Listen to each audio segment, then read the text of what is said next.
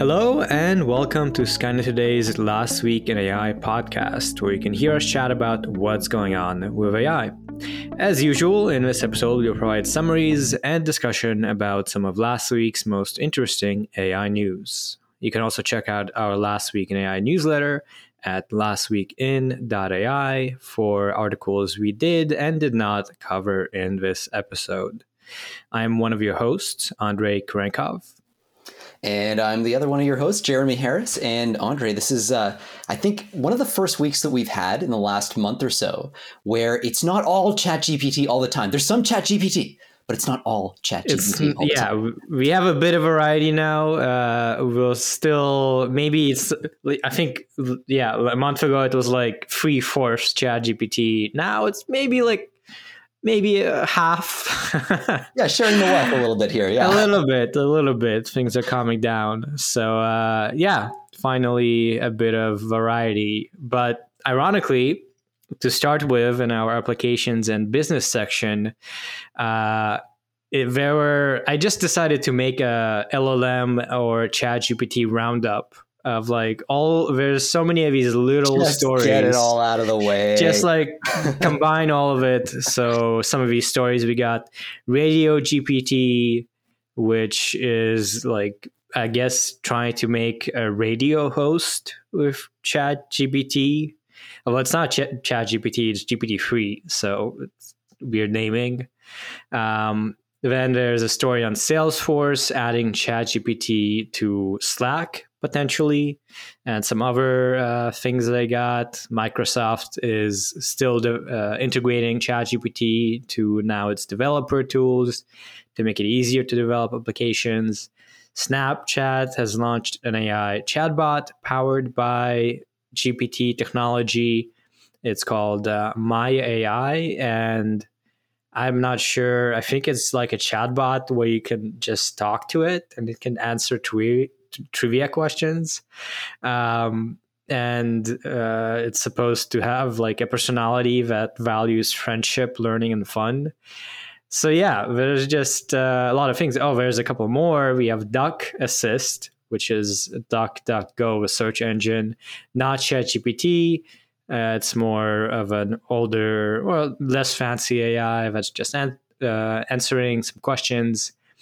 And last up, we have Short Wave email app that introduces AI powered summaries. Again, not quite as fancy as ChatGPT. It's just if you have a long email, you can summarize it.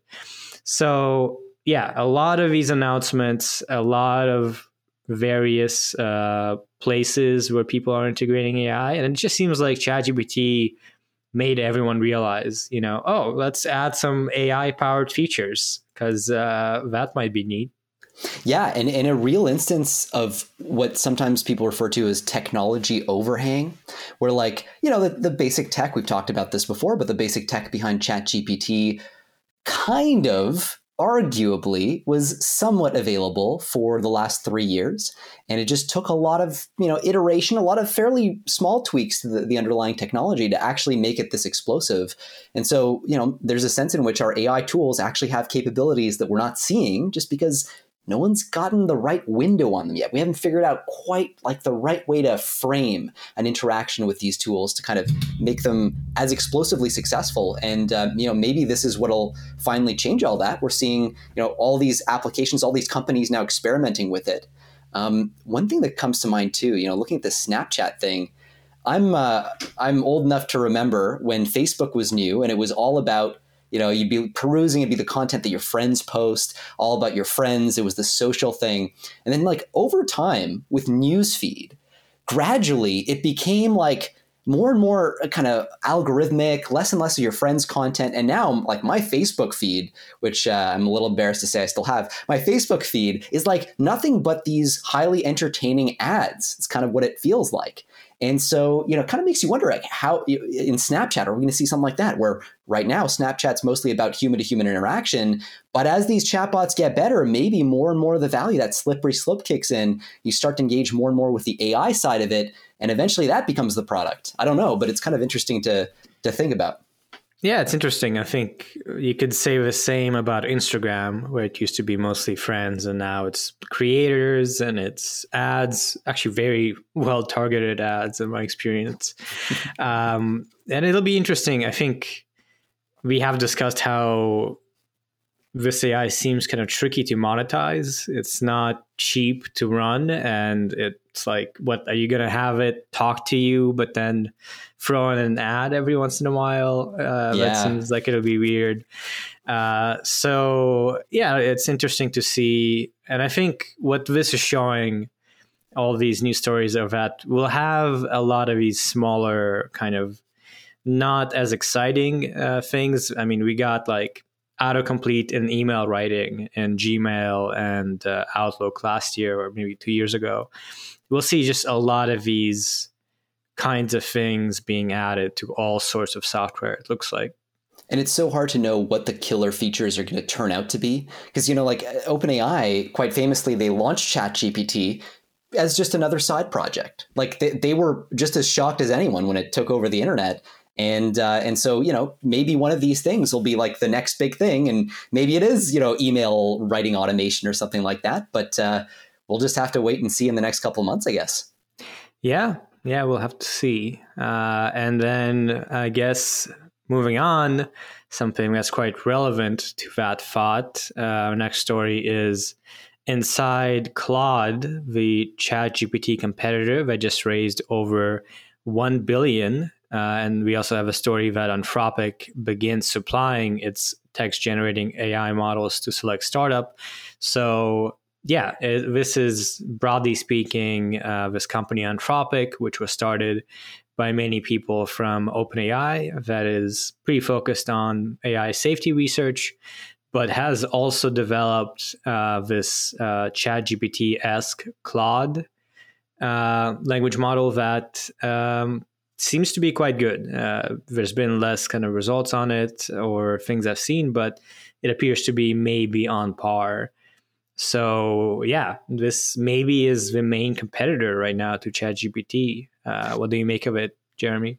I, I, think there are, there are a lot of interesting things about this. So, for context, you know, if you're following this space of, of AI companies that are playing in this in this area, so you've got OpenAI, and their their motto seems to be move fast and break things. You know, publish like uh, your your models, test them out quickly. Um, Anthropic was founded by a team, OpenAI. A, a lot of the members of OpenAI's AI safety team and their AI policy team um, that left over concerns partly about OpenAI's kind of monetization and kind of publi- published by not by default, but like you know, publish your AI model strategy. They felt that was a little bit risky, and so we see that concern about safety echoed in the strategy that Anthropic is using to build these models. The real big innovation here, the thing that makes Claude different from ChatGPT, is this new AI alignment strategy that they're using called constitutional AI. And it's actually kind of interesting. So, roughly how it works is you have your, your AI model that's originally, you know, kind of like you know GPT-3, it'll write stuff that you know could be hateful. It'll write stuff that could be very damaging or, or whatever. So you, you get it to generate a piece of output. And so you know maybe you're like, hey GPT-3 or hey whatever model, tell me how to make a bomb, and then it'll like very helpfully tell you how to make a bomb. And then Anthropic has a separate, potentially a separate model um, with access to what's called a constitution, a set of rules that it's going to read and then you're going to prompt that second model to say, hey, read these rules, read this constitution, and use them to critique the output that the first model put out. So if the first model actually said, oh, yeah, no problem, here's how to build a bomb, the second model looks at the Constitution and says, well, wait a minute, this violates a constitutional principle around only generating kind of like safe outputs, for example. And then that second model is going to generate a corrected version of the response. So in this case, it might be like, sorry, I can't help you. You know, making bombs is dangerous. And then you retrain the first model on that improved output, that corrected output from the second one.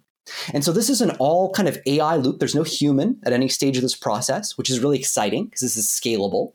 And it does lead, it seems to lead to a, a more, let's say, um, a less controversial model, one that doesn't generate the kinds of outputs that perhaps we've seen, you know, ChatGPT come out with, at least in the early days. And so uh, sort of interesting from that, that standpoint. Yeah, this is quite interesting, I think, because you can compare to ChatGPT, where um, there they uh, have this reinforcement learning from human feedback to sort of try and correct what um, the model gets wrong.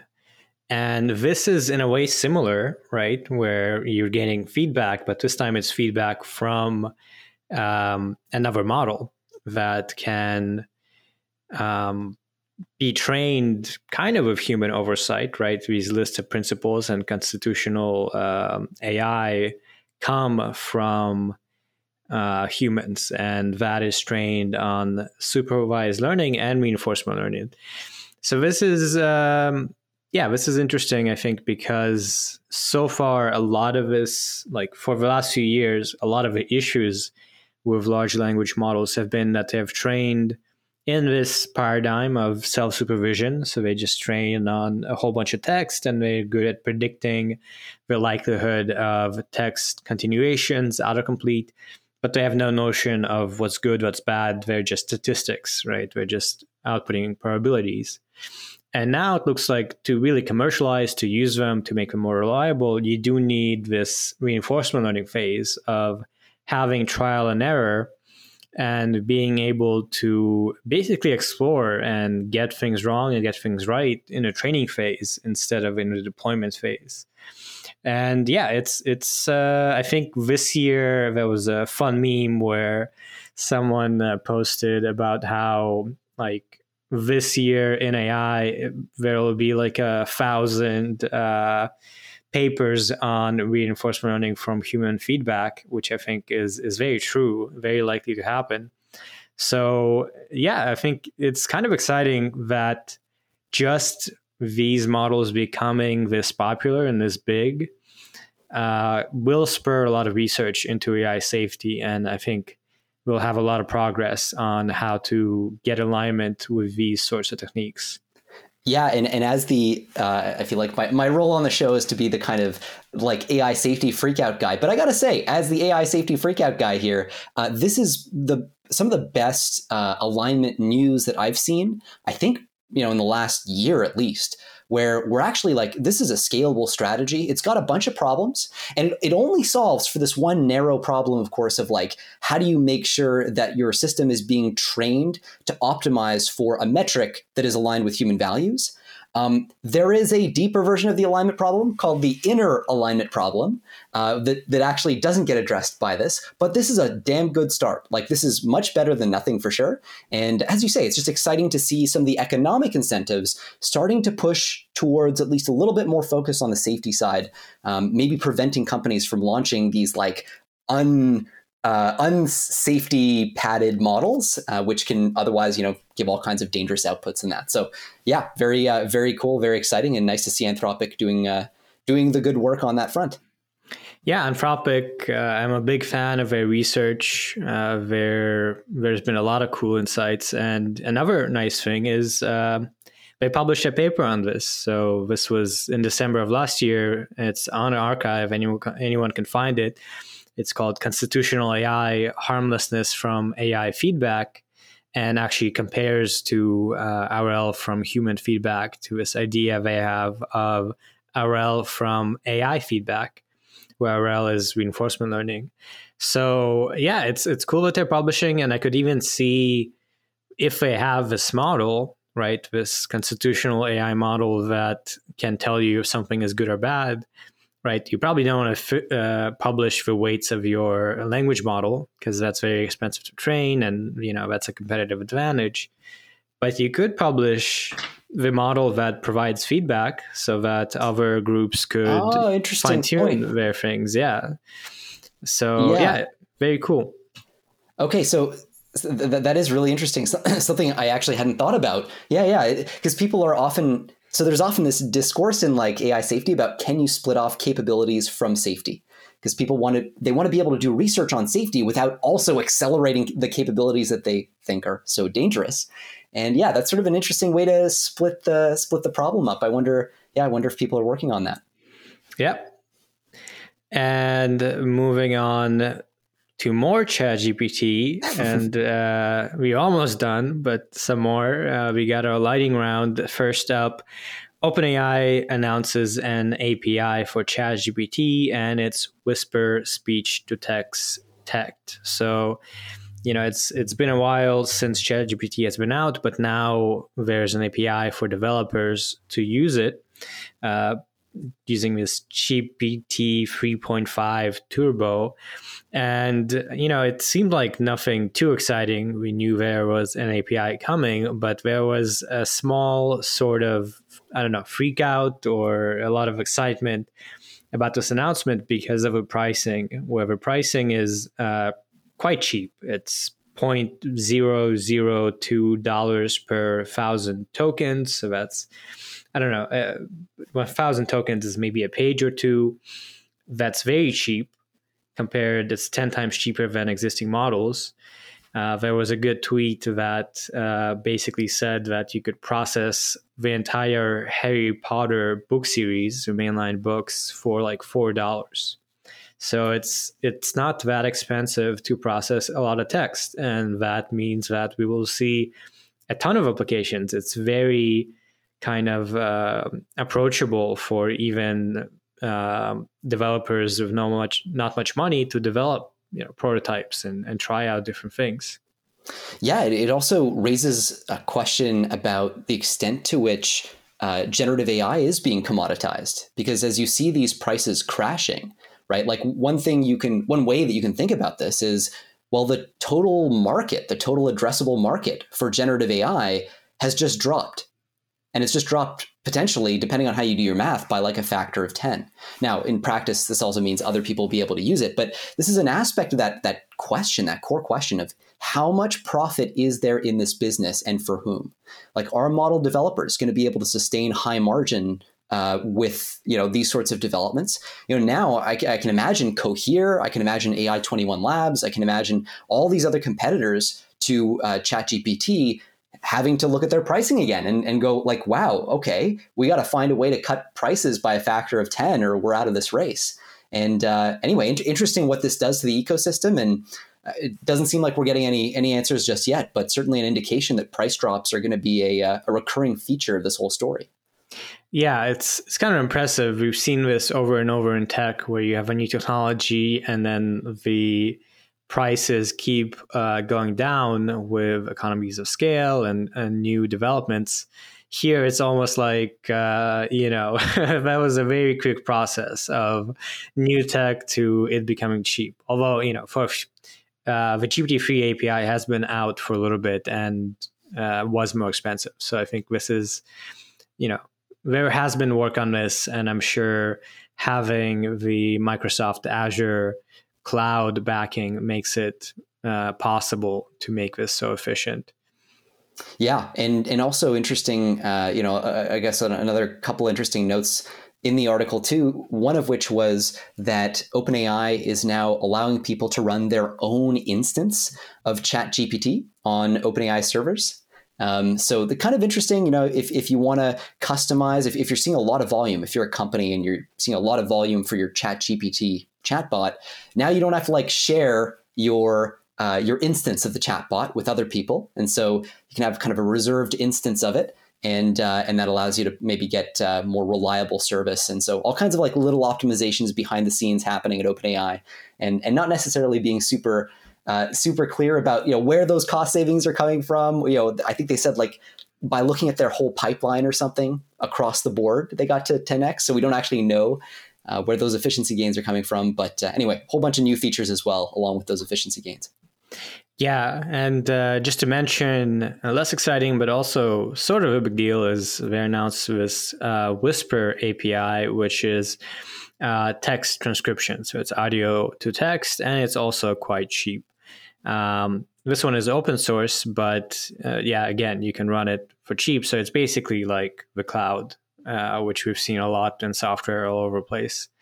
So yeah, it's OpenAI full on business now, full on money printer. It looks like, uh, which you have been working on for a while. Uh, good for them, I guess.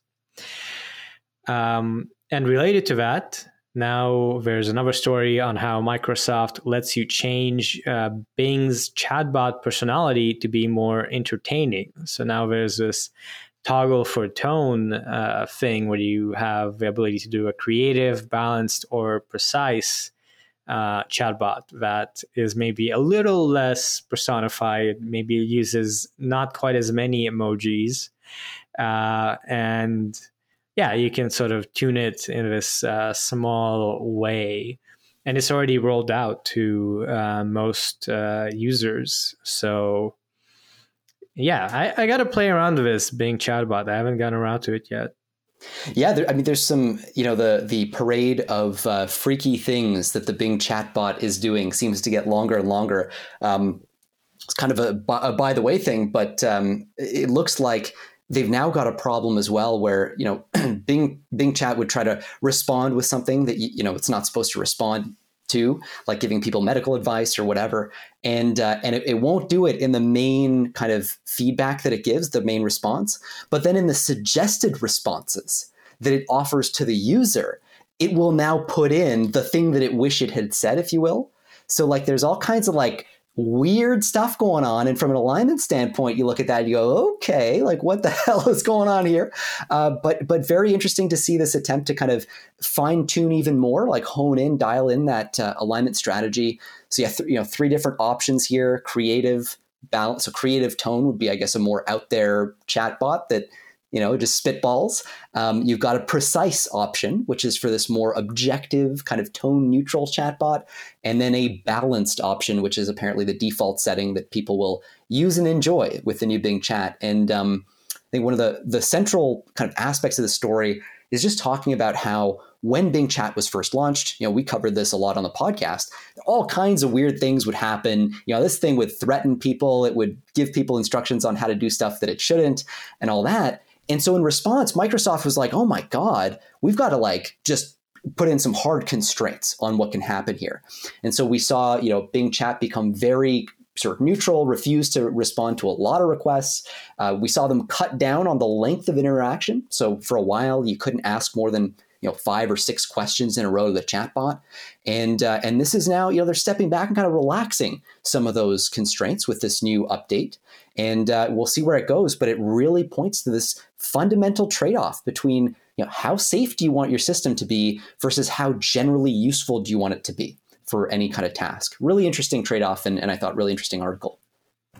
Yeah, yeah, this almost uh, seems a little bit like I don't know if nightmare scenario might be a little dramatic, but a scenario that some people have definitely considered, where now there's uh, a bit of an AI gold rush, and there's all this competition for kind of a low hanging fruit, and that means that from a you know capitalist perspective, there's a lot of motivation to push things out there and try to grab market share without being overly careful. Uh, and in many specific sectors, you know, you might have people thinking ChatGPT should be a therapist, which right.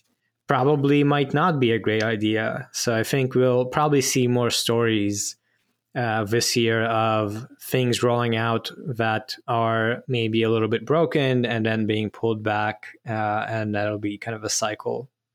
Yeah, and it's it's funny the political dimension of this. You know, you mentioned capitalism, and, and that's absolutely something that at least I've been seeing on Twitter.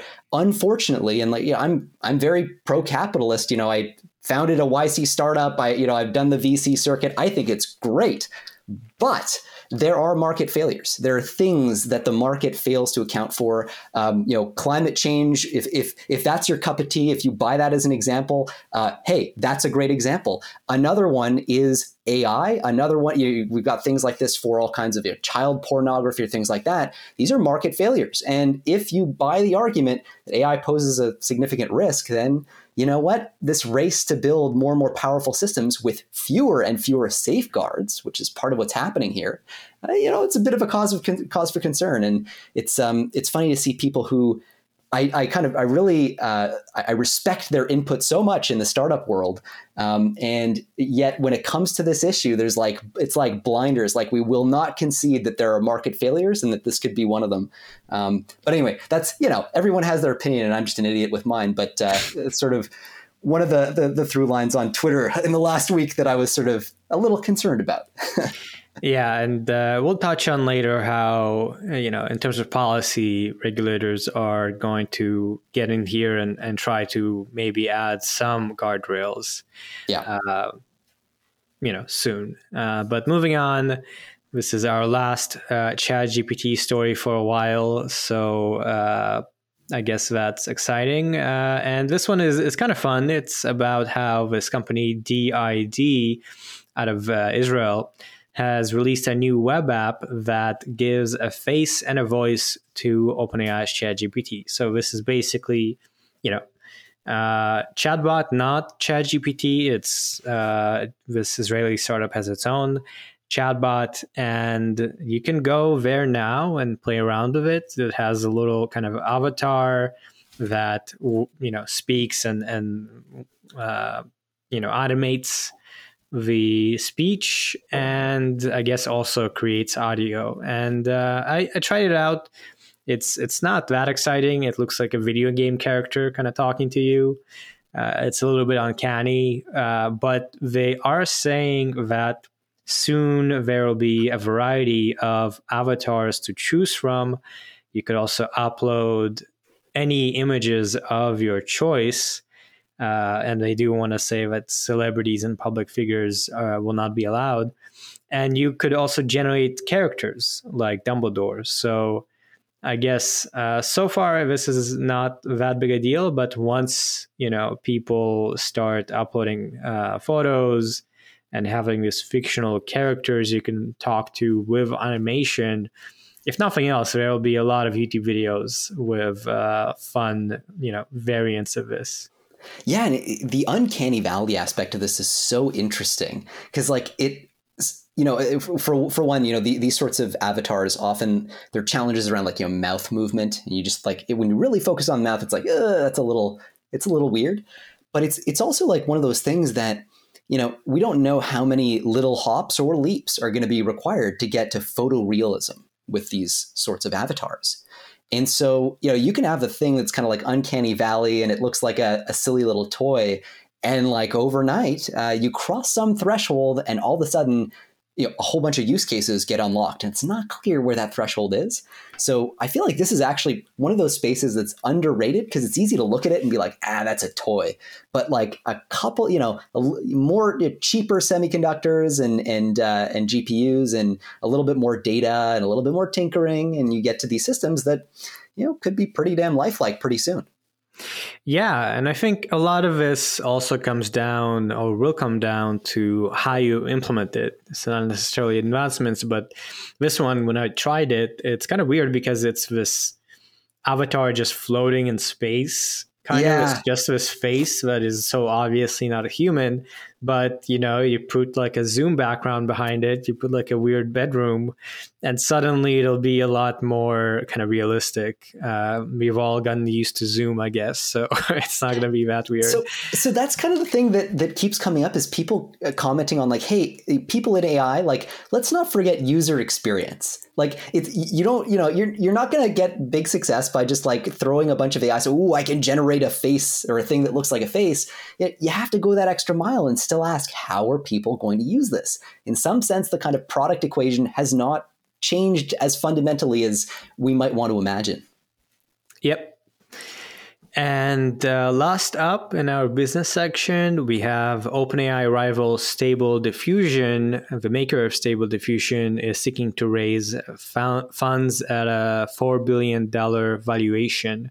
This is a leak, so this is not yet you know a new raising round but uh, yeah this company stability that released this model stable diffusion which is text to image. So this is art generation is seeking to raise money. They've already raised uh, last round 100 million uh, that has a valuation of 1 billion. And now you know with ai hype not surprisingly perhaps they're seeking to find uh, get even more money at a higher valuation Yeah, it, my, my thought always goes anytime I look at Stable Diffusion or OpenAI or Cohere, I always wonder about margins. Margins, margins, margins, folks. Are we going to get there? Are we going to be able to hit this uh, $4 billion, like live up to that 4, $4 billion price point? And like very likely so. I'm just, I'm just flagging something like these valuations are getting to the point where you know these are not the valuations you associate with like a very high risk bet like as the valuation goes up, usually you want confidence in the margins and the scalability. Um, so hopefully the uh, the investors are doing their their due diligence on this one. I imagine they are, but kind of an interesting dimension to keep tracking. Yeah, it's uh, stability is definitely one of the front runners in the space, uh, text to image, and there are you know a lot of applications where you could see this being useful. But then again, there are already a few other players, including OpenAI. It seems to be a little you can you can get away with smaller models, uh, maybe even not quite as much training data. There's already open data sets for it. So yeah, I think this will be a more competitive space, and it'll be interesting to see if you can get much of a competitive advantage or a moat um, in this space as opposed to ChatGPT or something like it or GPT four. yeah, ChatGPT. Everyone, there's been all these uh, stories on Twitter for months about what ChatGPT four will be, and uh, so far it's just rumors that are pretty unsubstantiated. It's kind of funny. Moving on to research and advancements. Uh, first up, a story I'm quite excited about. Um, which is kind of adjacent to ChatGPT, but also uh, in a different um, space entirely. The story is uh, Google's Palm E is a generalist robot brain that takes commands. So PaLM is a language model that has already been published uh, by Google last year. That is a very large uh, language model, basically like uh, GPT, not a chatbot, but a language model. And now they unveiled uh, Palm E, which is PaLM with uh, embodiment and with a multimodal language model. So, giant model, 560 billion parameters that now integrates vision and language at the same time and is used for decision making. So, if you instructed to bring me the rice chips from the drawer, one example, it can uh, generate a sequence of actions, of high level decisions, of you know, walk to kitchen, pick up something, open something. And an interesting bit here, I think last week we discussed uh, briefly RT1, the robot transformer that dealt with low level control. This is doing high level control. So it's deciding on these abstract uh, commands of go to and pick up and so on. Uh, but the way it actually executes those commands is using this learned model RT1, which is also quite flexible. Um, so, yeah, this is showing, I think, and this is something we've already seen from last year that these language models are being integrated with robotics at a pretty good clip. This is coming uh, soon after a paper by Microsoft titled ChatGPT for Robotics. And uh, yeah, it's it's kind of showing that it may not be quite as hard to do this uh, high level reasoning with a connection to the real world, with actual vision and understanding of what's around you, uh, which is maybe a little bit surprising. And, uh, you know, from a robotics perspective, that's kind of a dream of a generalist robot that can reason for anything and figure out how to do anything, at least you know, uh, as far as what humans could do, fairly straightforward things of like go to the kitchen and make me a sandwich. And uh, yeah, this is definitely showing that there's been quite a bit of progress towards that.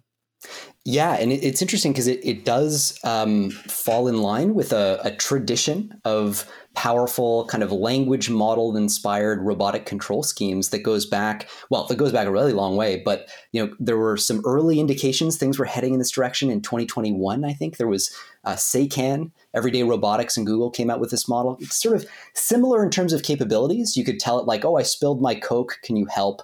And it would, you know, go and clean, you know, figure out all the intermediate steps. And there are many intermediate steps. We just don't tend to think of them because they're so simple to us, um, involved in in executing that kind of thing. And and we've got uh, DeepMind's Gato too, kind of comes to mind here, right? Where we're doing very multimodal stuff with fundamentally one just giant ass model in the, in the middle, and um, and also brings up the this kind of age old question of what's it going to take to get to generally intelligent systems one big argument historically has been you will need not just language you're going to need what they call grounding right? So you're going to need like to get this this model to interact with the world to see images to see video audio kind of get it to connect the concepts the ideas that it can learn through language modeling to grounded reality. And uh, for people who are kind of in that train of thought if that's your cup of tea this is a this is a pretty significant uh, next move on the on the path to more general forms of intelligence.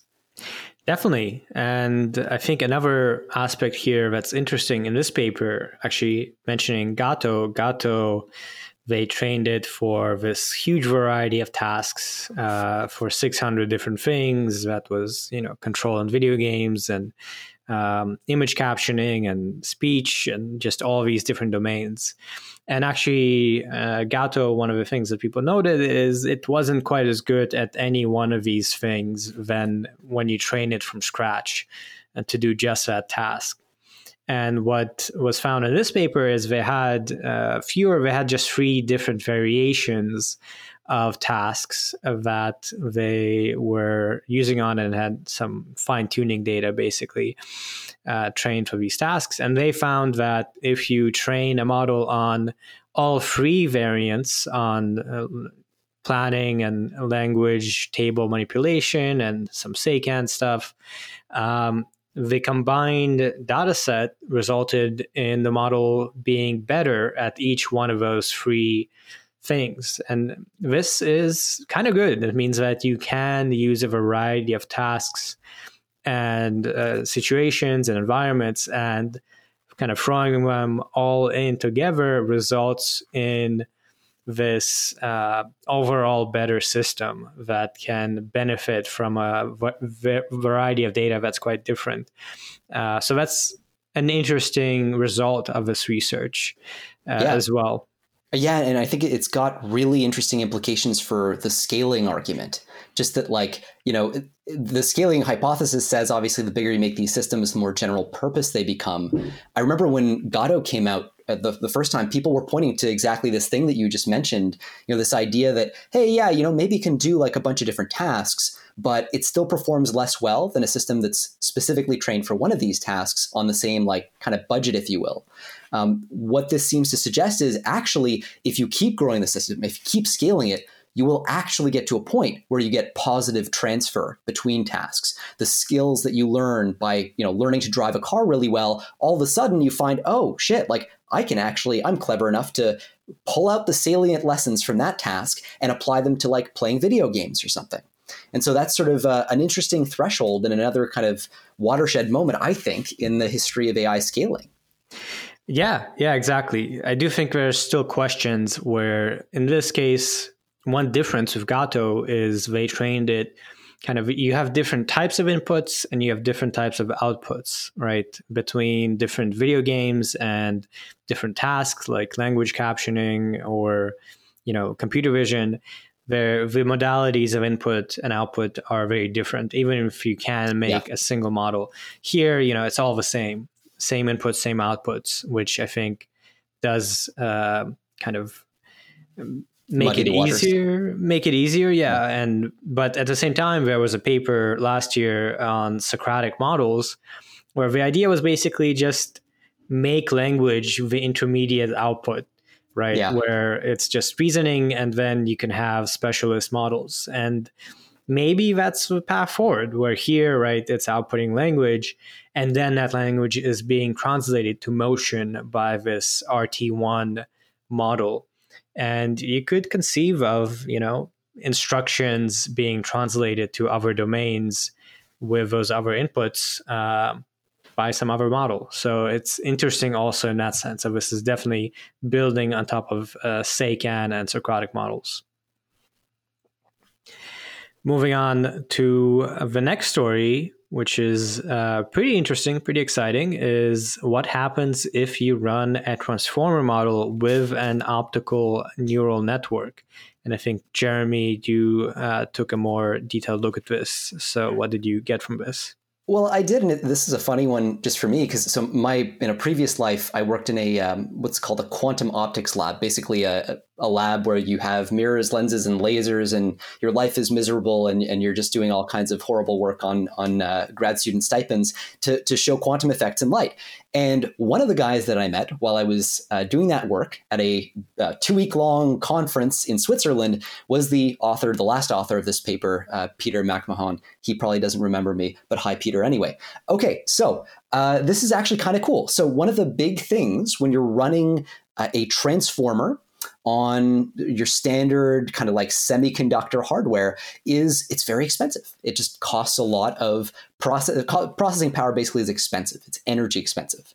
And so one argument that they're exploring in this paper is like, hey, maybe uh, we can actually create optical circuits, basically use light to mirror some of the computations that are happening in electric circuits on semiconductors uh, to make a transformer circuit. And so, as part of that, they use this really interesting tool that came out, you know, last like five, ten years or so in optics.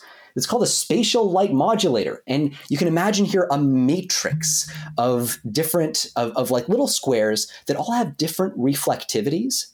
Very roughly speaking, I'm skipping over some details here, but basically a bunch of a matrix with a bunch of tiny squares, each one reflects a different amount of light. So now you imagine you shine a beam at that matrix basically, and the light that comes out carries information that's encoded in the reflectivities there. So you get more light in one spot, less light in the other, and so on. And basically, you've just encoded a matrix. And this allows you to do fancy things like the matrix multiplication operations that are present in transformer circuits. And so, using this technique, uh, they basically show that, hey, you know, we think we can make optical circuits that run transformer algorithms for cheaper and actually like potentially significantly cheaper. So they experimented with simulations and they showed that in, if you scale it to blazes you could get like around 10,000 times more energy efficiency uh, out of these systems than current state of the art uh, digital electronic processors. So I thought that was kind of cool. I don't uh, I don't foresee this becoming a thing in the near future, but still kind of interesting that you know optical circuits, uh, yeah, some some tangential relevant to transformers at the very least.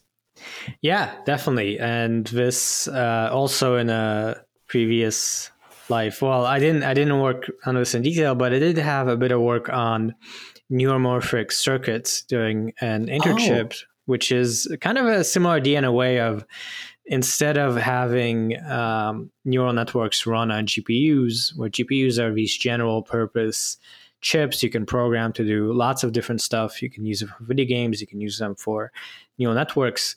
Neuromorphic uh, architectures seek to basically, you know, have a more brain-like implementation, uh, typically with spiking neural networks and the outcome is similar in that it's much more energy efficient and that's one of the major differences currently with neural networks is they're not nearly as energy efficient as our brains so and it's kind of interesting because so far you know all the work has been done on these gpus just because you can run any model on them yeah. and that's kind of been the pattern in ai is you train a new model for every new task with different data sets.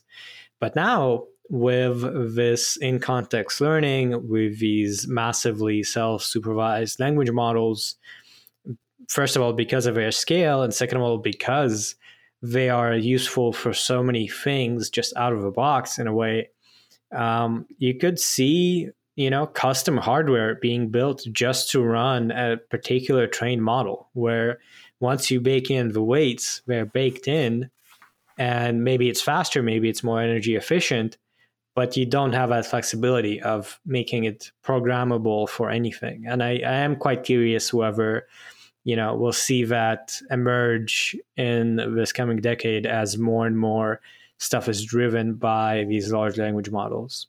Yeah, no, it's also the the homogenization of these models. Like over time, everything is at least for now everything seems like it's becoming a transformer. And so it's interesting like that creates this economic incentive to go maybe you know take advantage of some of the unique structural properties of transformers to get more efficiency. And you know like nvidia's h100 does this but like increasingly I, I, expect we'll see a market for yeah that more tailored stuff whether it's neuromorphic optical or some other kind of like integrated circuit design.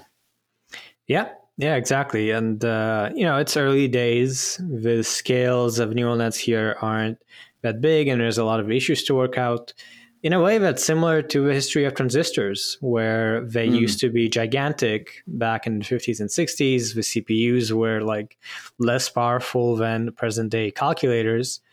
I'm curious to see if we'll see a similar pattern of these sorts of hardware techniques um, starting out as very impractical, very small, but as you improve on the tech, you can actually start, you know, having billion parameter models, uh, which, yeah, is is interesting. If that's where we go, we have new com- a new computation paradigm. That's you know we've been using the same paradigm more or less since the 40s. Uh, the von Neumann architecture, and here this is analog computing. This is no longer yeah, using yeah. bits and bytes, right? So that is historically, I guess, if you're a nerd about technology, is very interesting. Yeah. Also, you know, potential for displacing your sort of established industry players, right? Like anytime you have a new technology like this, people talk about quantum computing in the same vein, but like the people who have historically, the companies and, and even the countries that have historically led the way on certain kinds of processors might all of a sudden find, oh shit, like there's a there's a new wind blowing, and uh, and it may be coming from another set of actors. Yeah. And uh, speaking of that, in our lighting round, the first story is scientists now scientists now want to create AI using real human brain cells. Uh, and this is on a new paper that is more of a position paper, no real results, and they are trying to uh, coin this term organoid intelligence, which is uh, biocomputing and intelligence in a dish, where you know you basically want to grow a little biological computer that is using bioengineering advances uh, to be able to develop these brain organoids, which are, I guess, kind of like chips, kind of like transistors in a way. And that's another possible avenue forward where maybe you could, you know, bake in something like ChatGPT or or something like that in biological hardware, which, as we know, is is much more efficient and dense in terms of what it can do. Um, this is even more early on, and I think is probably less promising, just because I don't know, growing brains uh, does seem pretty far out. Uh, but that's just showing, I think, there'll be a lot more investing in these new uh, computing paradigms. Yeah, and, and more exploration too of the mapping between the human brain and AI systems. Like uh, it's an interesting debate that we have perennially in this field where people will say, oh, well, you know, your artificial neurons, these very simple mathematical structures, they don't capture the full depth and complexity of, of what happens in a real neuron. And um, this, I don't know, this might give us a little bit of a lens on that too. You know, is it, can you get simple neural circuits with real biological neurons to do things that are more complex than the same number of, say, artificial neurons set up in the same way. I don't, I don't know if that's going to be feasible in the near term, but it's kind of an interesting, almost philosophical question that uh, comes to mind with this stuff. Definitely. And I think from an AI researcher perspective, it's like, well, if we have these biological neural nets, will we be able to train them? You know, can we? can I do my back propagation? I know. I guess humans learn somehow. So that's true. Uh, yeah. Uh, next story, we have Google's uh, Google is one step closer to building its 1,000 language AI model. So this is about a new paper titled Google's USM.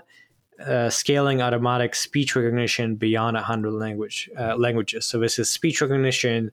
You have audio, and you want to figure out the text of that.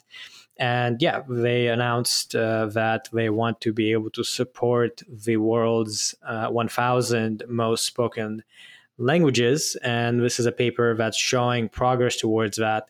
with a model that supports over 100 languages um, which is you know big of course and has uh, a lot of data this historically has been a harder area to make progress in because having annotated uh, audio with text is needed. You can't really do self supervision uh, in a way that language models do.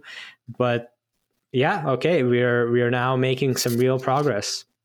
Yeah, and, it ties into language modeling, I guess, in an interesting way. You know, I, I remember Jan I just pulled it up. So this is the the uh, head of the AI alignment team at OpenAI.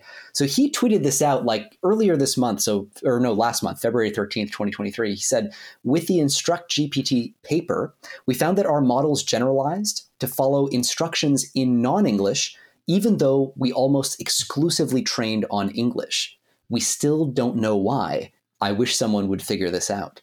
And so there's this. Oh, sorry. Go ahead. Yeah, that's interesting. It reminds me. Uh, I vaguely remember in some previous work where I guess speech patterns. I remember seeing this where if you train on a lot of English and you train on a little bit of Spanish, learning to speak in English seems to translate to yes. making it easier to learn other languages. Uh, so that's quite related. Yeah, and, and it's it's um, all part of this debate over you know that people always have about well, did your so your model might be good at generating text, at predicting the next word, but does it really understand?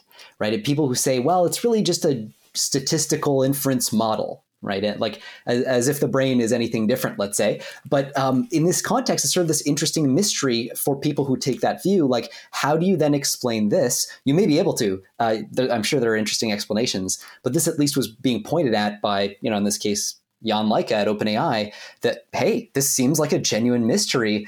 Another one of those weird blessings of scale. You just scale up these models, and they just seem to figure out how to do shit, and we don't really know how. But uh, yeah, many many mysteries still left, even though we're you know getting on for three years in the AI scaling game. Yeah, yeah, even you could argue a decade in scaling. Right. Where this is now, I, there was a paper on scaling that argued that there was like actually two phases, where like the 2010s was a period of scaling, and now in the last few years we entered a new area of scaling that's like even uh, faster. So uh, yeah, yeah, yeah, yeah. Next up, we have AI masters uh, video games 6,000 times faster by reading the instructions. This is about the paper Read and Reap the Rewards Learning to Play Atari with the Help of Instruction Manuals. AI does like these uh, pithy paper titles, which is fun. And yeah, I like the um, title says, the idea here is that instead of learning from scratch with trial and error, which is the typical paradigm for reinforcement learning, you start out knowing nothing about the task and you just try different things until you figure out what works and what doesn't. Here, the idea is well, for games, for a lot of stuff, you have instruction manuals that explain the rules of the game and the goals of a game. So there is, um, you know, a slightly fancy approach to be able to translate the text of an instruction manual to the visual language of the game and the actions you can do. And perhaps unsurprisingly, if you read the instruction manual, you can learn much faster. And I'm I, I, was quite excited at seeing this because it's such a common sense idea of like, don't start assuming you know nothing. You can actually be told what the task is and do it. And, and there's been other work on this uh, throughout the years, but I think as a paradigm for reinforcement learning, uh, this is hopefully going to become more of a norm.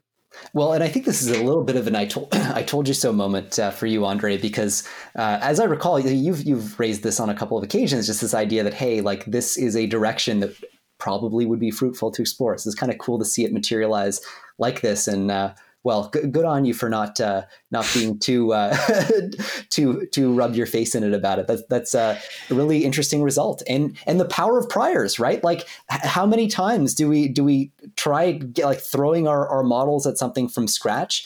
Uh, treat it as like a narrow problem in that sense and um, and train just for that one task, and we find we don't get as good performance as a model that has a little bit, you know, kind of a, a bit of a leg up. You know, whether through pre-training on a bunch of different tasks or whether through kind of direct instruction. This kind of seems like it's along that continuum, like a, a bit of pre-training in a sense before the main task is attempted.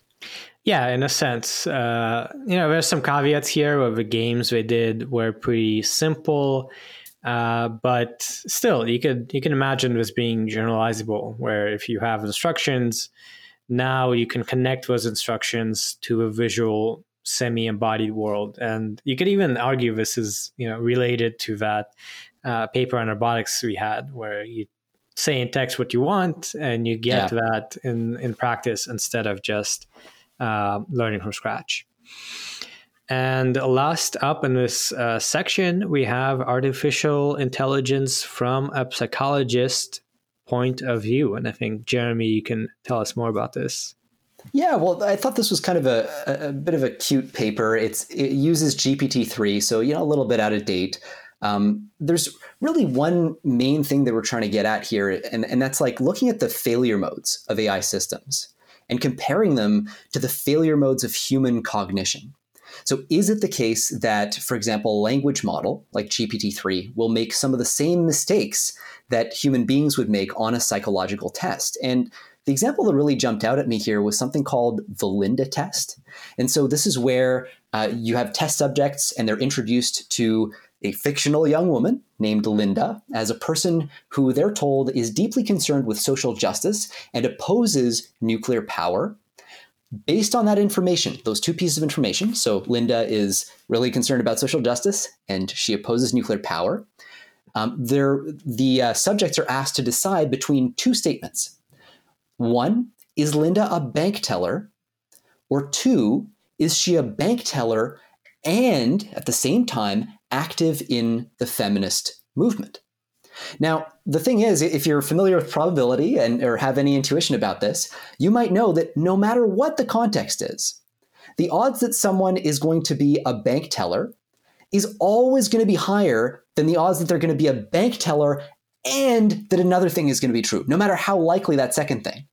Because you know the probability for that second thing is going to be a number between 0 and 1 and so that can only make the overall probability lower and so what was interesting here is that uh, GPT-3 makes the same mistake here that a lot of humans might. It says, oh, just based on this background that she's against nuclear power and, and cares about social justice, I'm going to bet that not only is she a bank teller, but also she is uh, active in the feminist movement. So sort of interesting. It's it's um it's the intuitive answer that comes to mind to all of us before we really start to think about it.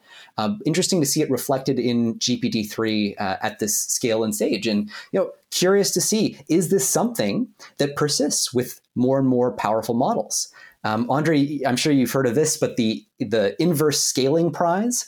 This is something that uh, AI safety people have been on about, and it's this question of like, can we find tasks that AI systems perform worse on at larger scales.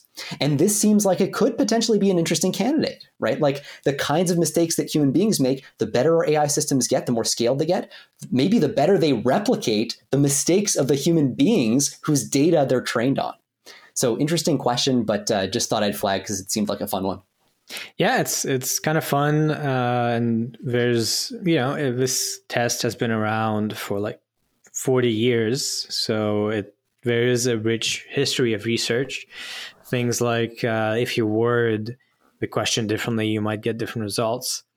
I have seen a kind of interesting point uh, that Gary Marcus has made on this sort of test, where he argued that you know if you're using GPT three, it probably knows about this test, right? so, if is it just saying what it has right. seen, or is it actually responding from scratch? And that's kind of a fun question. Yeah, the the all important safety question of like, what does your AI model actually believe about the world, as distinct from what will it tell you it believes? Mm-hmm. Exactly. Moving on to policy and societal impacts stories. First up, we have OpenAI is now everything it promised not to be corporate, class source, closed source and for profit. Um, as many have po- possibly seen, it's been a little bit of a joke for a while that OpenAI is not open now. They have stopped publishing models, uh, code, even papers. More more recently, there's no paper on ChatGPT. Uh, and they did change from being a nonprofit to being this kind of strange combination of a limited for profit something. And yeah, now is probably a good time to reflect on how OpenAI has evolved. Um, what are your thoughts, Jeremy? Yeah, well, I thought this was an interesting article um, because it really reflects the fact that there are two parallel universes in interpreting what a what OpenAI is all about and, and the reasoning behind what they're doing. There's kind of like a cynical take and there's a charitable take. And I think there's an interesting argument about whether the truth lies somewhere in the middle here. Um, the the um, sort of cynical take, which is adopted by this journalist who is writing this post, not the first journalist to uh, to rip on OpenAI. Um, the cynical take here is like, look, you launched uh, you know, in 2015 or whatever it was, to, to the world. You sold this very optimistic message. You told the world you'd be open and publish all your stuff because you were worried about concentration of power. That was like the, the key thing that you wanted to avoid. And that's why the name is OpenAI. Um, but now all of a sudden we're seeing you, yeah, close up, become a capped for profit they often emphasize the for profit part, they don't emphasize the capped part, which, in the more charitable interpretation, is actually a really important part of the story.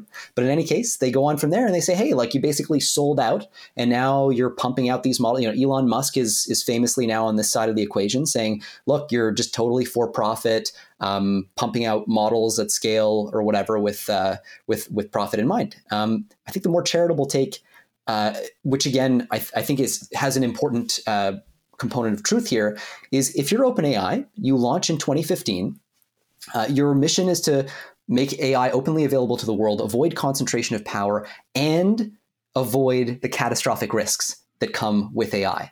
Now, those three things cannot coexist. And over the course of the next few years, you gradually start to learn that. You start to realize, hey, we can't have arbitrarily powerful AI systems just released to the world uh, in the way that we might otherwise want to if these systems are intrinsically dangerous or if they can power malicious applications. That's kind of one ingredient. Then, worse still for you, you discover oh shit, AI scaling with GPT, let's say GPT 2 actually, maybe the first instance of that, but really GPT 3, AI scaling seems to be a real thing. It seems like we now know what it's going to take to push capabilities much further, and it's going to cost a lot of money.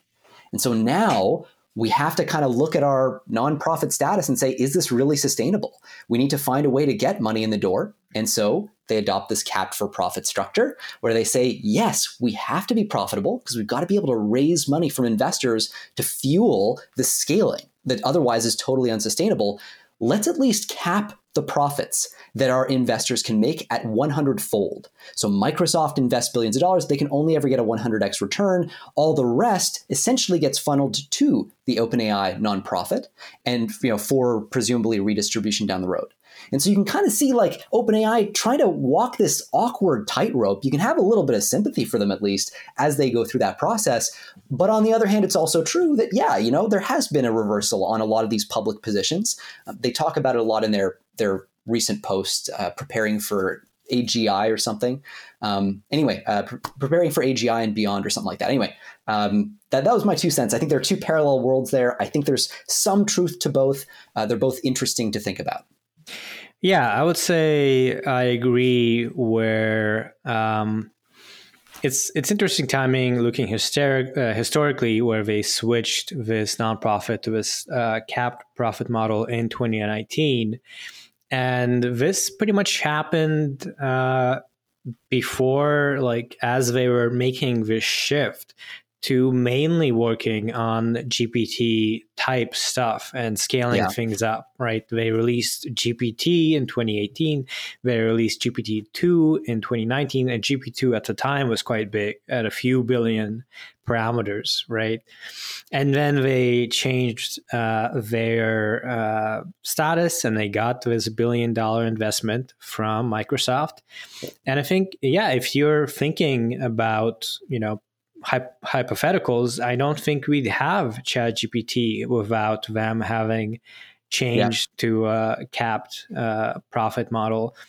And I think there are some some arguments, you know, in, in both directions where you know being closed on the one hand is not great because now you have a lot of more concentration on basically you are able to dictate what people do and maybe you can misuse AI. But on the other hand, I will say that um, I've found that OpenAI has been pretty careful in making sure the models are not misused. So with DALL-E, for instance, right, they didn't release the model. And if you try and use DALL-E via their API or via the website, they do prohibit you from making uh, you know deepfakes and and porn, for instance. Uh, and similarly with ChatGPT, right? It's it's built in with uh, guardrails against uh, you know racist speech or misinformation, intentional misinformation. So part of the initial vision is definitely there, where the goal is to guide development of AI in a direction that is broadly beneficial to humanity, even if it's no longer quite as open uh, to kind of a, the larger sense of humanity being able to guide it.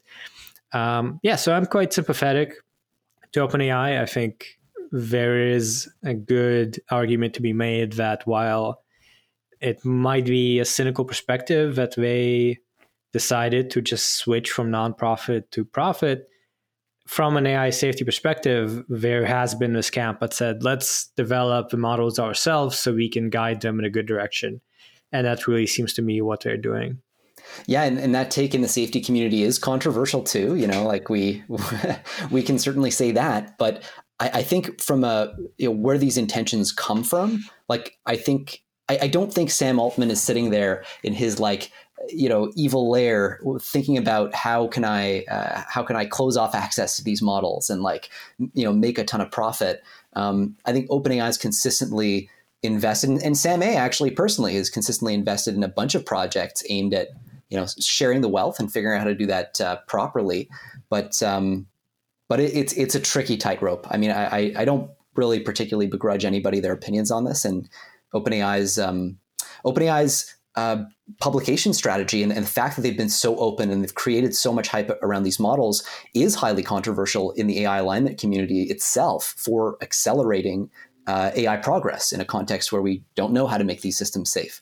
And so, yeah, uh, there's so much to dig into, and, and maybe at some point we'll we'll do a longer discussion about it. But uh, I think we got a lightning round Oh, sorry, yes. no. We got one more, one more news. One more main story, and then we got a lightning round. So moving on, the next story is as AI booms, lawmakers struggle to understand the technology.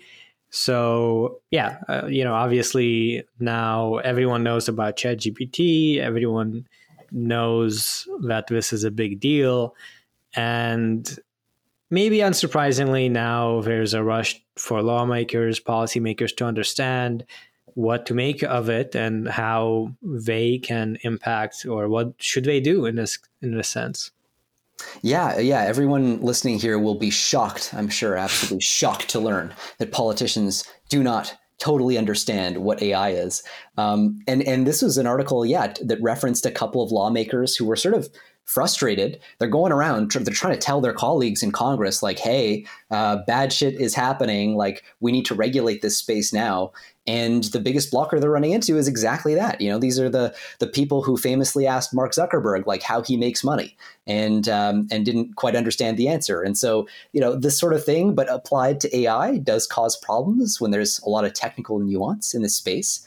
Um, but yeah, they they talk about this idea of companies being kind of locked right now in a race to the bottom on safety. It's the thing that seems to be sacrificed as everybody rushes to get you know Bing chat out the door or whatever else. And um, one of the things that I found maybe a, a little disappointing in this article was that they really kind of blurred the lines between different kinds of concern. They kind of like mixed them together. They talked about ethics in the same sentence as they talked about like physical safety from AI systems and malicious use and and catastrophic risk and all this stuff. Um, so it, it, kind of it made it a little bit difficult. You know, if I'm imagining myself as like a policymaker trying to understand this whole space, uh, you know, like how do you, how do you tease apart these issues? And if you just like kind of group them together, I, I don't know. That was just my personal take. I thought the article on the whole was still an interesting little expose. Yeah, I think it, it's a good kind of thing to reflect on. Obviously, companies don't have much incentive helping out the government to regulate them. Uh, but this also reminds me that this is where academia can play a good part. Where, for yeah. instance, at Stanford, uh, there's has been the uh, Human AI Institute, uh, HAI, for a few years now, and that's meant to be an interdisciplinary group where you can have you know policymakers, lawyers, um, you know people from different fields, even philosophy, uh, collaborate on um, really researching AI in a broader context beyond just the technical details. And they have even published uh, policy briefs. So this is a sort of thing where I think uh, maybe similar to um, other areas of technology, it's not going to be the companies driving the discussion around regulation. Is going to be groups that are not financially incentivized and can can break it down technically. Yeah, that's so true. I mean, it makes you look at the ecosystem right now and wonder like, okay, are the, are the players at the table all the players that we need at the table? And uh, right now, I'm I'm guessing the answer is very much no. So yeah, hopefully academia can step in. Yep. And now we can go to lightning round. And first up is pretty much a follow up to that prior story with how ChatGPT broke the EU plan to regulate AI. And the broke might be a little bit uh, dramatic, but it definitely has impacted it. So we've mentioned it a couple times.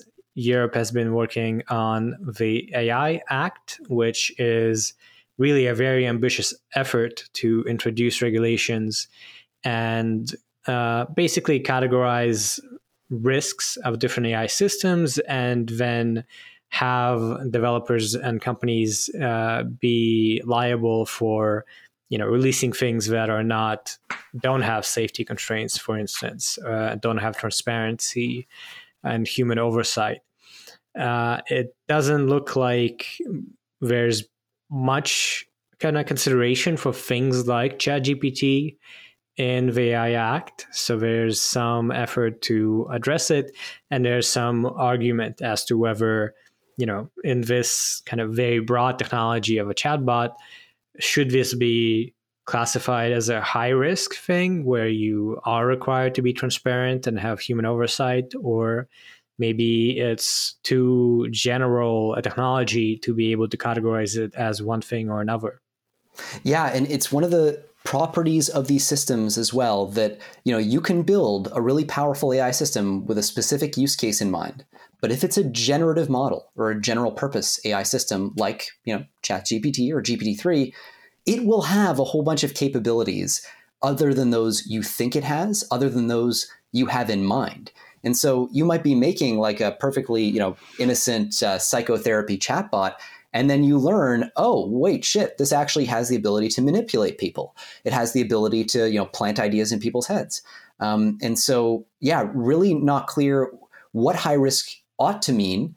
Um, but it, it certainly seems like it should capture the potential uses of these systems and not their intended uses. And I think that's one distinction that's really hard to like uh, to get around because you know like uranium uh, uranium isotopes are useful for many different things. And you know if if they were just useful for nuclear power hey maybe it would make sense to to say that they're not high risk but they could potentially be used for other things that are uh, less tasteful. And in the same way you know we we buckle down on our uranium maybe the same ought to be said for very powerful ai systems of the sort that uh, we're building now and, and in the future.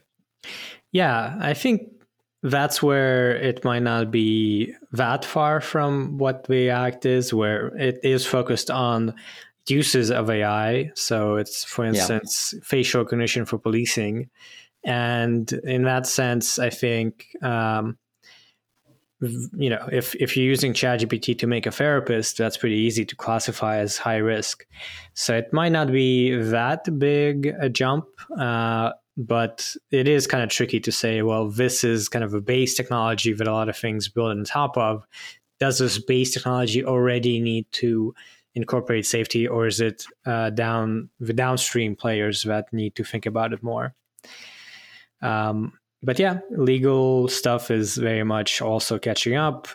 Another story we have here is about how the UK Supreme Court hears a landmark case uh, about uh, a patent case over AI inventions.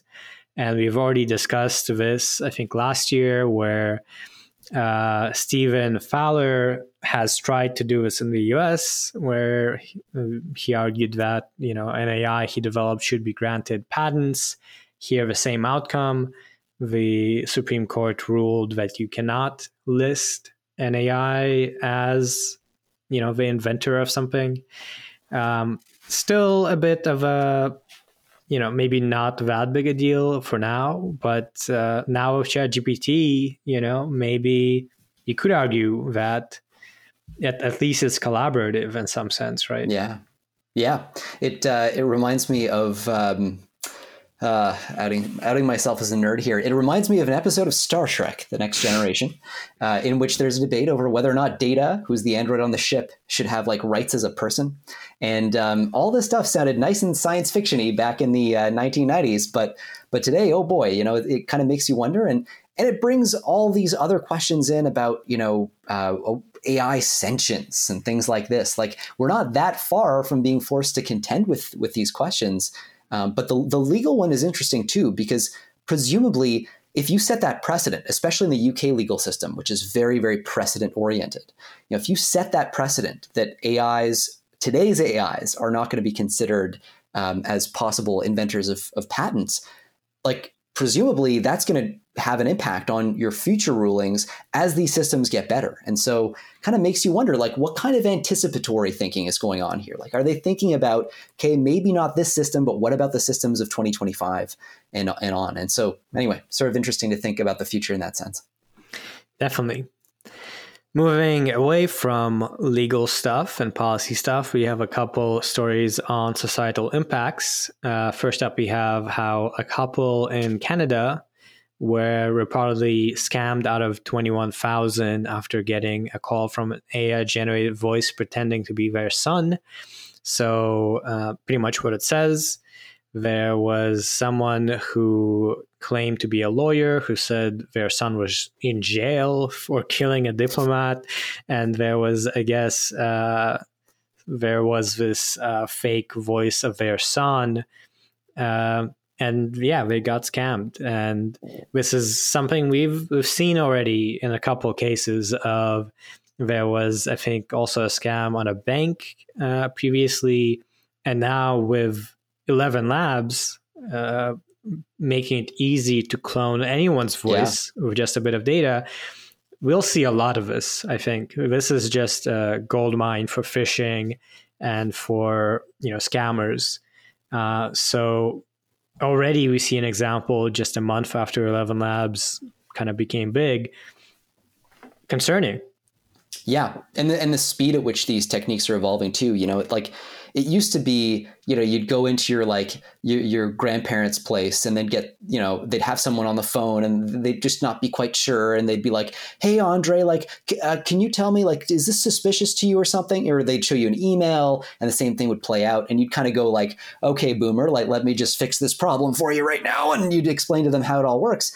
But like with the rate at which this stuff is evolving basically unless you're tracking the cutting edge of ai all the time there are going to be these new like threat vectors, these new phishing attacks, these new malware schemes, whatever, that are going to take you by surprise. And all of a sudden, it's not going to be good enough to just be like a Zoomer or a millennial or whatever. You're going to have to actively put in effort to understand what the landscape of capabilities is.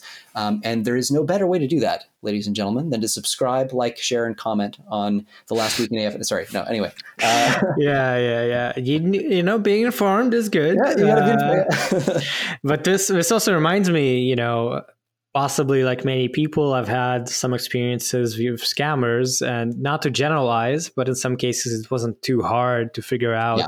it was like someone not from the us with a pretty heavy accent.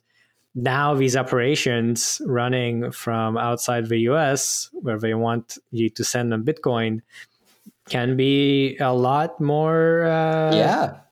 yeah a lot better at fooling people. So yeah definitely concerning and speaking of filters, uh, the last story here is how TikTok's trendy beauty filter ushers in uh, new tech and new problems. So now there's this filter called Bold Glamour, which has now been downloaded more than 16 million times since its release. And you know, there's been other filters for improving your appearance and, and your face, but this one is pretty striking because it it really changes quite a bit your appearance. And uh, it's been out a lot. It it i think is adding to the problem we've seen a lot of on instagram and elsewhere of just pushing for these unrealistic standards and pushing for you know the notion that you have to be beautiful right? And this false reality that instagram and now tiktok are conveying of you know this is how people look they look glamorous uh, or or things like this. And yeah uh, again kind of concerning. Yeah like to me this one is like an entire philosophical social debate in a beautiful tightly focused nutshell that nobody can really ignore. How much of you do you want to preserve when ai can change what you appear to be like this is an important question. It's it's not something you can glance over, right? We wear makeup, we make small changes to ourselves. And and that's that's okay. But there's like a continuum there, a slippery slope, and at some point, presumably we decide, okay, that's no longer who I am. And like like how far do we want that to go? And here we're kind of being confronted with that. And the weird thing is that you know maybe 16 million people feel the answer is we take this as far as it goes. You know, what if this changes your skin tone completely? What if it changes your whole face so you're unrecognizable? In a sense, what have you even achieved there? Like, it, it, it, to me, it's I don't know. It just seems like such a fascinating question about what humanity is going to want to turn into once basically anything is possible. There's almost like weird transhumanist dimension to it in a way, and it's yet just focused on this such a an innocent seeming, or or at least a kind of uh, an innocuous seeming like tech product here. Yeah, yeah. This is getting into some pretty deep territory of also with respect to online in general, like what is the boundary between a character you're playing and yourself, right? Right. Uh, there's like terms like hyper reality and and all this discussion around that. Pretty interesting question, and stuff like this, yeah, we'll just keep adding to it. But moving on to some art and some fun stuff, not all fun stuff. We got a few more stories to round things out, starting with AI generated fiction is flooding literary magazines, but not fooling anyone. This is following up on a recent story on how a renowned uh, magazine, Clarkesworld, which is focused on science fiction, closed uh, submissions due to being flooded with AI submissions. There's a chart showing, you know, in uh, February they got like a thousand submissions. It's it's almost a thousand fold increase or a hundred fold increase, and this is pretty much spammy. It's just people trying to make a buck for the most part. And now there's been other uh, uh publications that have uh, gotten the same problem and these are used to be open to anyone to submit to. These are kind of avenues for people starting out uh, who haven't been published in any real way to publish short stories. So this is, um, yeah, kind of concerning. Where it's another case of if you have people who want to make a quick buck or don't really take this stuff that seriously. Now, if you are someone who is trying to write something serious, um, these these uh, avenues are are being kind of made more difficult to take part in. Yeah, and and to stretch the discussion that we had just a minute ago on kind of remasking yourself visually. Um, you know, how about thinking of this as another kind of mask that you can wear as an author? You know, you're not actually showing your true face, your true self, your true writing. You're just like putting out a bunch of chat GPT text and calling it your own. And, uh, you know, how at what point do we start to say, okay, well, we don't want to be reading content that is like that? Or, I mean, obviously we're going to end up doing it. But um, anyways, it, I think it's another, another interesting dimension of that. And, and just so, oh, so scary as a time for people in the publishing business right now. I mean, uh, I, I've got, um, like I've got some friends who are who are uh, doing different things in that in that space. I've got a book coming out soon. Actually, I hasten to mention. Almost forgot about that. But anyway, um, and and you, you just like look at all the people who work in the space: the copywriters, the copy editors, the the people who do marketing, like all these people across the spectrum, and what their jobs are going to look like. Not just because they'll get automated, but because they'll get flooded with like this kind of product. Uh, I, I, don't know. I mean, we're, we're going to need to rethink the whole architecture of this space, I suspect, uh, just to handle that volume. Yeah, I agree. I think I'm not quite as concerned because effectively this is spam, right? And we have had spam filters. This is harder to detect, but it's possible. Uh, this article noted that, you know, they could basically reproduce some of these entries where there yeah. were 20 short stories titled The Last Hope.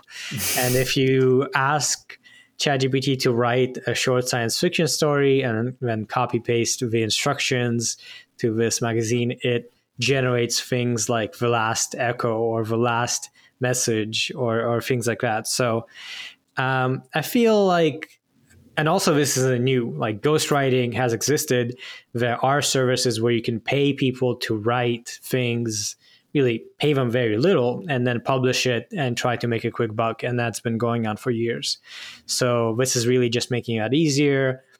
Uh, and hopefully it'll not be, you know, it'll be harder for these platforms, but I think you could probably um, automate detection of a lot of this. Yeah, I, I, maybe the reason for my pessimism is is scaling. Like I just see this as like right now these are relatively easy to detect. It's still more of a pain in the ass because you've got this extra due diligence step. Um, but you know, even today, like detection mechanisms are pretty shaky, and uh, I would expect generation to beat discrimination in the long run as these language models get more and more human-like. Um, so you know, it's more like like this is a bit of a, a harbinger of what's to come and I don't expect the problem to get any easier to deal with. I'll put it that way. yeah, I agree. I think maybe it's hopefully right. It's going to be a case of if you're generating garbage, generic nonsense, even if you get past it, you know, it won't. People won't care or, or won't look yeah. at it. Uh, but we'll see. And next up, uh, quite related to that, another story is ChatGPT launches Boom and AI written ebooks on Amazon. So uh, there's an example here where someone wrote a 30 page illustrated children's book in a matter of hours. And now there were over 200 ebooks in the Kindle store listed with ChatGPT as a co author. Uh, with things like power of homework. uh, and yeah, this is again a case of uh, people wanting to just make a quick buck and you know spamming effectively. Well, and it's these all these because uh, this was in in at least one of these articles where they were talking about how it's all these get rich quick YouTubers who are like, hey, like let me show you how to make like you know the fastest the, the same people who are telling you to do like drop shipping on Amazon or whatever to to make money. And now this is just like the new thing and like thank you for adding friction to society guys like this is really wonderful but uh, but yeah i mean you know it's your point it, it's right now they're low quality at a certain point when they become high quality the flip side is like hey we just get really good AI generated content. So maybe that's just intrinsically good. Um, but it does make you wonder, like, how is the publishing business going to change in light of this? Like, is it are books even going to be a thing? I mean, I don't know. Kind of interesting to think about uh, where this all goes. Definitely, yeah. Um, but moving on to some more positive stories uh, to round things out, we have the first story is Hollywood 2.0, how the rise of AI tools like Runway are changing filmmaking. This is not a super in depth story, but I did find it quite interesting to find out that the movie Everything Everywhere All at Once, which I think many people maybe are aware of, it's been winning uh, tons of awards. And it's a very visual effect heavy movie that had a pretty low budget and only like six people. So it goes into how, in doing the movie, the visual effect artist uh, used Vistool Runway, which is a company that produces AI powered video editing software and you know not just editing but also various things like masking and things like that. And I found it quite interesting that now this major movie that is might win an Oscar was partially made using this runway tool. Yeah and the effect that might have. I mean you think about what YouTube did to um, to kind of the democratization of content creation and hosting like you know I, I, wonder what other you know indie movies that start to look like they're blockbuster budget movies. Um, you know what might that look like and, and the opportunities for like artistic expression and all that stuff? Um, really kind of exciting uh, exciting time to be a movie fan. Yeah i think it's a lot of this i think isn't necessarily going to enable things we haven't done before. We've had visual effects for a while marvel is just mostly computer generated marvel movies but now it's going to be more affordable and easier to do things like that which is exciting yeah and uh, final story we're going to loop back to something we touched on a few weeks ago. The AI powered Seinfeld spoof is set to return to Twitch with new guards, guards rails in place. And I think it might already be back. So again, kind of a funny story where there is this uh, never ending uh, Seinfeld spoof of Seinfeld doing kind of stand up that initially went wrong. It made, I believe, racist or transphobic jokes. And that was interesting. I think in this in this article, it goes into uh, the company's reaction and how they thought there were moderation uh, going on in OpenAI's um, API, and that was not the case. And now they are relaunching this with much more of a careful approach of making sure that there is moderation where they're working with OpenAI to moderate and also with their own team. And and thank goodness uh, that that this uh, Seinfeld AI powered Seinfeld thing is back online because the internet needs that. I will say. Um, no, I mean it, it's it's just really it's really interesting to see the, the also the question there as between you know who owns the responsibility? Like if, if they thought that openai was doing this screening and then they weren't and as a result like they incur brand damage in on their project it's like well who like who do you blame? Like was that your fault for not checking in? Was it openai's fault for not being clear about what was happening in the back end? Like all kinds of interesting questions anytime AI starts to do a lot of our thinking for us. And uh, the the positive thing is that we now have Seinfeld back on the airwaves. So very very pleased about that. Yes. Uh, now that it's back, I think I'll I'll actually check it out. I'm curious to see yeah, yeah, what this uh, thing is, and you know it's twenty four seven, so you, you could go to Twitch and find it. I assume. Well, with that, we are done with this week's episode. Thank you so much for listening. As usual, as we mentioned, you can find our text newsletter at lastweekin.ai, which has uh, many more articles. And if you like a podcast, we'd really appreciate it if you share it, and especially if you could give it a rating and a review on something like Apple Podcasts. I actually do read them. There was a recent one that mentioned that AI assisted editing that I did was actually annoying. It was like clipping things, so I, re- I reverted to doing you know manual editing, uh, having tried that, which was kind of funny. So uh, yeah, you know if you have suggestions or if you just want to let us know that you appreciate the podcast, we would appreciate that. Uh, but you know if if you don't have a time for that we do appreciate everyone listening, and we hope you will keep tuning in as we keep covering the news.